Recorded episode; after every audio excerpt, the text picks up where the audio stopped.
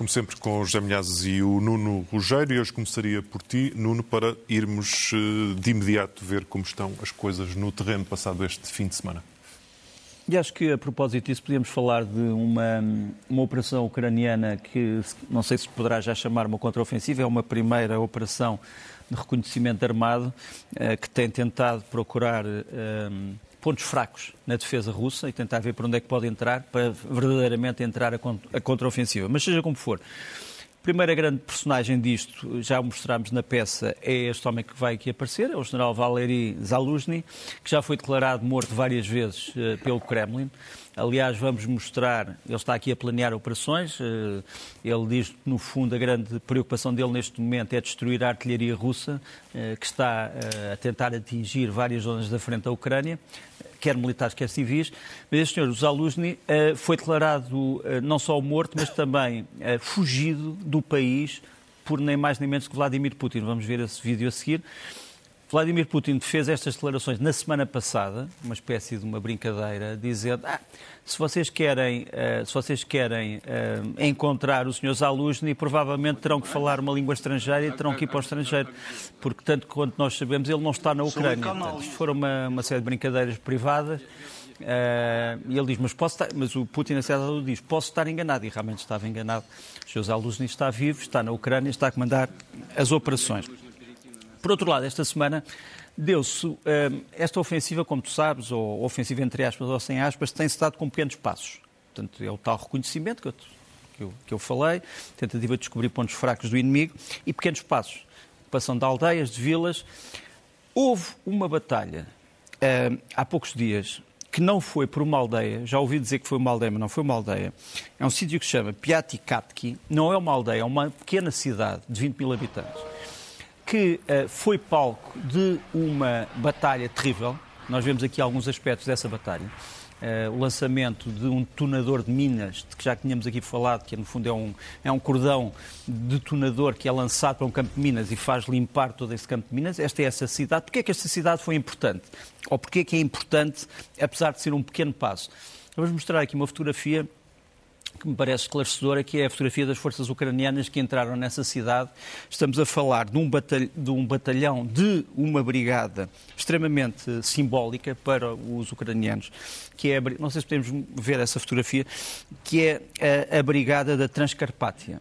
Ou seja, é uma brigada militar de uh, forças ucranianas perto da fronteira com a Hungria. É uma brigada de assalto. Não estamos a conseguir uh, do ponto de vista técnico, colocá-la no, no, ar. É bem. por isso Isto que ela é, entre outras coisas, estamos aqui a mostrar as, os vários ataques da, uh, nesta cidade a forças blindadas russas. E podemos dizer, Nuno... Uh, mas, mas deixa-me só explicar porque é que eu estou a insistir. Na, na, é porque esta, esta brigada é a brigada que tem como símbolo o tal Edelweiss, portanto a flor da montanha, de que Vladimir Putin dizia que era perigosíssimo uma unidade militar na Europa usar o Edelweiss, que era um símbolo nazi. Todas as uh, unidades de montanha da Europa, sejam italianas, sejam russas, usam o Edelweiss. E essa unidade foi importante porquê? Porque quando entrou nesta cidade, descobriu, já sabia, mas enfim, confirmou que era uma cidade militar, portanto não é uma mera cidadezinha, é um grande centro ferroviário e estava guardada por nem mais nem menos um regimento da Ossétia do Norte, portanto que é uma zona da Rússia também fortemente militarizada, onde estava o Regimento de Infantaria Motorizado 429, que era comandado por um homem que morreu nessa batalha. Era o Tenente-Coronel Tekov Ivanov, e eu estou a, estou a falar disto sem imagem, mas acredita em mim que tudo isso se passou e, portanto, este pequeno passo foi para os ucranianos extremamente importante. Eu tinha também aqui uma fotografia que era a fotografia dos objetivos dentro dessa cidade, mas pronto, eh, não vou, não vou, também, não vou também falar sobre isso, eh, mas ao menos gostaria talvez de eh, dizer que durante esta semana na frente tivemos também uma nova notícia, que foi a reunião do, do comandante das forças terrestres ucranianas, o general Alexander Sirsky, com o grupo de Visegrad, portanto é um grupo de militares generais da Eslováquia, eh, da República Checa, da Hungria e da Polónia, onde a Ucrânia explicou o que é que estava a passar nesta fase militar. Pronto. Pronto, Nuno, eh, ficamos com Peço a informação. Eh, Eu estou também a tentar perceber através da Regi, porque estou aqui sentado contigo, também não consigo saber se temos imagens ou que imagens é que temos ou que fotos é que temos, mas como não temos nenhuma informação, eh, avancemos. José Milhazes, no teu caso, hoje voltamos a falar do mais corajoso opositor de Putin. Exato. Alexei Navalny começou ontem a ser julgado, ou melhor, mais uma vez julgado, porque ele já foi julgado muitas vezes e condenado a numerosas penas de prisão, mas desta vez as coisas são bastante mais graves. Ele é acusado de criação de uma organização extremista, reabilitação do nazismo, etc., etc. Eh, E o mais interessante é que, para evitar protestos, eh, o julgamento está a ser feito numa prisão de alta segurança, onde ele já se encontra detido em Vladimir, e tinha sido prometido aos jornalistas e aos parentes que eles poderiam ver o julgamento através de um circuito interno de televisão. Viu-se apenas um pequeno fragmento e, a determinada altura, o juiz decidiu, pura e simplesmente, encerrar, eh, digamos, eh, mandou desligar o sistema e tra- trata-se de um sistema, digamos, de um julgamento à porta, à porta fechada que pode levar a acrescentar aquilo que Navalny tem de cumprir, que são quase 10 anos de prisão, mais 30 anos de prisão. A única esperança para Navalny, neste caso, é que o putinismo não dure tanto tempo, porque senão eh, não, senão ou então, e o que também é altamente provável, é que ele acabe os seus dias dentro da própria eh, prisão. E é o que ele diz: há quem colecione selos e quem colecione moedas. Já foi julgado numa esquadra onde por cima estava o retrato de Ágada, e Ágada foi um dos carrascos de Stalin. Julgaram-me numa prisão comum e chamaram a isso julgamento aberto. Agora sou julgado num julgamento fechado, numa prisão de alta segurança. Tendes medo da verdade. Depois disto, acabou-se a transmissão e eh, vamos agora esperar, quando sair a sentença, que, como eu já disse, poderá condená-lo a mais 30 anos de prisão. Mais um julgamento de Navalny na senda de todos os outros. Nuno, falemos dos eh, novos meios da Ucrânia que tim- temos vindo aqui a Antes dissecar. disso, precisava de falar. Antes disso, precisava falar de uma questão que tem a ver com o que o José Milhares disse, que é a mentira. A mentira como rotina, a mentira normal. Eh, e pegando na tua, na tua expressão, eh, tem medo da verdade. E a verdade é que nós tivemos nesta semana várias situações de mentira ao alto nível eh, no eh, Estado russo. Primeiro, Vamos mostrar, espero que possa mostrar, um, este, este documento que Vladimir Putin revelou, entre aspas. Portanto, Vladimir Putin, só para tentar enquadrar, o Vladimir Putin recebeu aquela delegação africana que tinha planos de paz e disse assim: não, nós até estamos interessados eh, na paz e os próprios ucranianos também. Reparem, eles deram-nos este projeto de tratado de paz e depois fugiram, eh, renegaram isto. Bom, Que é um papel que ele segura É o papel como simplesmente estou- e é, e é a grande prova. aí. Há um delegado africano que me disse, pessoalmente, ele não, não estava a mentir, eu tenho a certeza, disse-me que pediu pessoalmente a Vladimir Putin para lhe dar este documento e Vladimir Putin não lhe deu este documento. Claro. Porque ele queria verificar o que é que estava no documento e era importante Podia ser verificar. uma lista das compras. não é? Exato. Não, mas sabe porquê? É que este documento, nós já tínhamos falado dele, este documento foi realmente apresentado pelos ucranianos em Istambul, quando se deram os primeiros contactos entre ucranianos e russos. Vamos mostrar aqui uma imagem eh, dessa reunião de Istambul. E o que é que este documento diz? Este documento era uma proposta em que os ucranianos diziam: se os senhores retirarem, repara, se os senhores retirarem de território ucraniano, nós estamos dispostos, se houver garantias que não voltam a invadir-nos, a não aderir à NATO nem adquirir armas nucleares. Era isso que estava no documento, eu vi esse documento.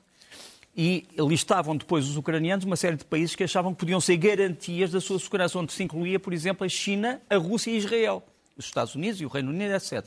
Curiosamente, Vladimir Putin não referiu nada disto. E não referiu uma outra coisa que é mais importante. É que quem rejeitou este documento foi o Sr. Lavrov. O Sr. Lavrov veio dizer aos ucranianos estão a fazer exigências perfeitamente impossíveis, não era isto que estávamos à espera. Eh, Eles, por exemplo, não referem qual é o estatuto da Crimeia. eles, por exemplo, não dão garantias que não voltam ao Donbass. É curioso que o Sr. Putin, eh, que é um especialista na mentira de Estado, tenha chegado tão longe eh, neste travesti eh, de verdade. E, e portanto, na falsificação na das falsificação datas. e na falsificação das datas, porque ele Exato. diz que isto é de 29 de março, Exato. mas o documento é de 12 de abril, abril, que é uma coisa também espantosa. Bom, voltando à questão das mentiras, eh, este senhor, o Igor Kirillov, que é nem mais nem menos do que o chefe de Estado-Maior russo para a proteção bacteriológica, biológica e química das Forças Armadas russas, veio mais uma vez com a história dos insetos. Quer dizer, veio dizer, no fundo, aqui está ele, vem dizer que está muito preocupado, porque naquela zona de Kherson que ficou inundada, sabe-se que os ucranianos estão a preparar um plano terrível, que é uh, uma série de drones com insetos lá dentro, insetos terríveis, que vão espalhar uma série de doenças, malária, etc. Ele pôs aqui um diagrama sobre a, do Nilo, terrível, dizer que vem do Nilo. Que vem do Nilo. Eh, o que, o que leva as pessoas a suspeitar que os, que os russos provavelmente estão a preparar algum uh, cenário de uma grande afecção uh, de saúde naquela zona. Uh, isso é uma das coisas que se suspeita. Uma outra, uma, outra, uma outra mentira. A mentira da morte deste senhor, que espero que nos vai aparecer aqui, que é o general Kirilo Budanov, é, é o chefe dos serviços secretos militares ucranianos. Ele foi declarado morto, depois foi declarado gravemente ferido na Alemanha. Aqui está ele hoje, com o embaixador do Japão em Kiev e com a vice-ministra dos Estrangeiros da Ucrânia, o Sr. Budanov veio dizer uma coisa perturbante. Veio dizer uma coisa uh, extremamente perturbante para todos nós. Veio dizer, assim como nós temos provas que a barragem de Kakovka, já agora digo que é Kakovka, não é Nova Kakovka, é Sim. Kakovka. Nova Kakovka é uma cidade. Uh, Kakovka é a barragem. Uh, ele diz, tal como sabemos que esta Kakovka foi sabotada pela Rússia para impedir a nossa progressão, também sabemos que neste momento a estação de arrefecimento da central nuclear de Zaporizhia, que é a maior da Europa, está também minada. É um alerta terrível. Eu sei que vai marcar provavelmente o resto da noite noticiosa, mas dizemos já isto aqui. Zé, tu queres também pegar nesta questão que vem subitamente para cima da mesa dos mosquitos e, e afins, não é? Exato. Agora vemos também o chefe da espionagem externa da Rússia, que é um senhor que já foi humilhado publicamente por Putin e de vez em quando tem assim umas ideias muito estranhas e desta vez veio anunciar que a Ucrânia está a preparar nada, menos, nada mais, nada menos que bombas sujas. Ou seja, está a enriquecer urânio para fazer bombas que poderão ser utilizadas eh, contra a Rússia. Provas ele não, não apresenta nada, como é costume. Eh, ele, pelo menos, a, mulher dele, pelo menos, não corre perigo, porque a mulher normalmente passa a vida em Paris a fazer compras, uh, por isso não tem esse problema. Aqui temos outro aldrabão, que é o ministro da Defesa da, da Rússia, o senhor Sergei Shoigu, que hoje veio também ameaçar, como já foi dito numa peça, de atacar território se uh, o, o território russo, incluindo a Crimeia, for atacado com armas, com os mísseis norte-americanos e ingleses, mais propriamente os HIMARS e os Shadow, isso significa o envolvimento direto desses países no conflito e a Rússia, como resposta, irá atacar centros de tomadas de território, de decisão no território da Ucrânia. Isto é uma ameaça eh, considerável, mas há uma coisa que Shaigu não explica. É, ele esqueceu-se que os territórios ocupados, onde já foram empregues estes mísseis, fazem parte da Federação da Rússia, segundo eles próprios. Uh, além disso, se os mísseis são norte-americanos e britânicos, por que é que se há de atacar a Ucrânia? A Ucrânia. Ataque-se logo, o, o, o corte-se mal pela raiz.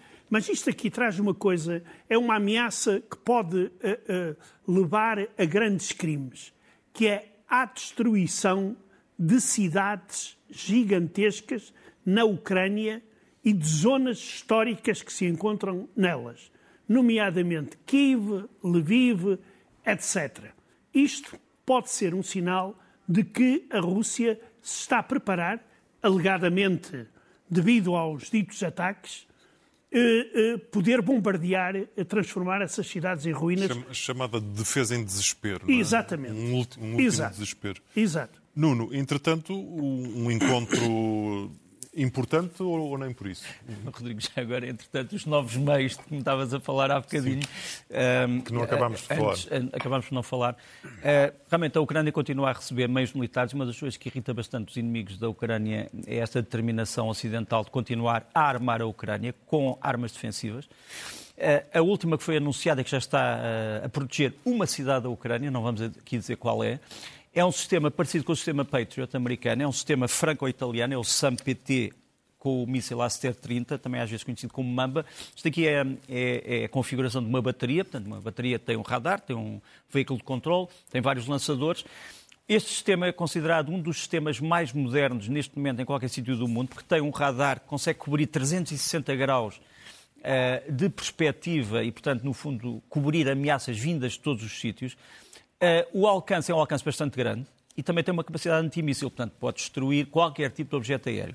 E, portanto, os ucranianos estão hoje bastante melhor com este sistema a proteger uma cidade, não é a cidade de Kiev, é uma outra cidade, mas é importante salientar isso. Depois, os famosos carros de combate ou tanques britânicos Challenger 2 eh, já chegaram ao, à frente de batalha, eh, estão com duas unidades ucranianas de assalto aéreo, portanto paraquedistas. É curioso que os paraquedistas geralmente gostam de andar rapidamente e aqui estão uh, a andar lentamente com estes carros de combate. Mas também os paraquedistas da Ucrânia estão empenhados em atividades terrestres, não saltam de paraquedas. Portanto, é uma, tropa que foi treinada para saltar em paraquedas, mas que está a fazer combate terrestre.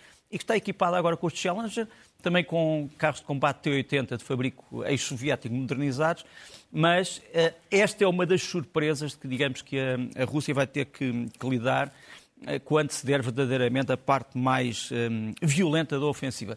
Depois, os ucranianos continuam a não querer dizer tudo sobre aquilo que têm. Isto é uma imagem de um MiG-29. Eh, os ucranianos obscureceram não só o painel de instrumentos, mas também os mísseis que aparecem nas asas do MiG. Nós sabemos que tipo de mísseis é que são, não são americanos. Eh, aliás, a, música de fundo talvez denuncie qual é a origem dos mísseis, mas são mísseis extremamente modernos. Os ucranianos não querem dizer quais são, mas estão já a causar alguns estragos. Assim como uh, os uh, veículos Bradley, não sei se te lembras, uh, polémica no princípio da semana passada sobre os Bradley que foram destruídos uh, na ofensiva ucraniana, já foram substituídos por novos veículos americanos. E aqui temos os Bradley em ação à noite, com os seus mísseis anticarro contra uh, blindados uh, russos. Portanto, isso continua a chegar à Ucrânia, assim como os mísseis de que falavam os amelhados, Storm Shadow e os mísseis Scalp, franceses, portanto, mísseis de cruzeiro de longo alcance, que destruíram aquilo que é considerado o maior depósito de munições e armas que a Rússia tinha em Kherson, portanto já perto da Crimeia, aqui está, é a zona Rikova, que é também uma zona de, de ferrovia. Tudo o que estava aqui desapareceu. Uh, aparentemente era material para armar um corpo de exército, neste momento está reduzido a nada, e portanto os ucranianos continuam também a atacar muito profundamente nas costas do inimigo. Zé, por onde queres terminar por hoje? terminar por hoje. Bem, eu ia primeiro só dizer uma coisinha, é que uh, a parte russa está a preparar uma, uma contraofensiva contra a contraofensiva ucraniana. E uma das esperanças em Moscou é que, uh, digamos, uh, os ucranianos fiquem exaustos e não consigam superar as linhas defensivas da Rússia.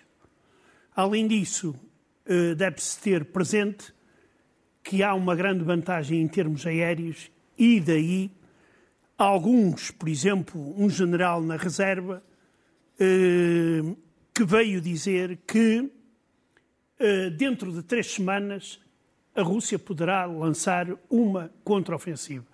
Claro que três semanas pode ser ainda cedo, porque tudo vai depender também da forma como a Ucrânia combata, mas não há dúvidas que eh, os russos vão lançar alguma, vão pelo menos para neutralizar esta ofensiva.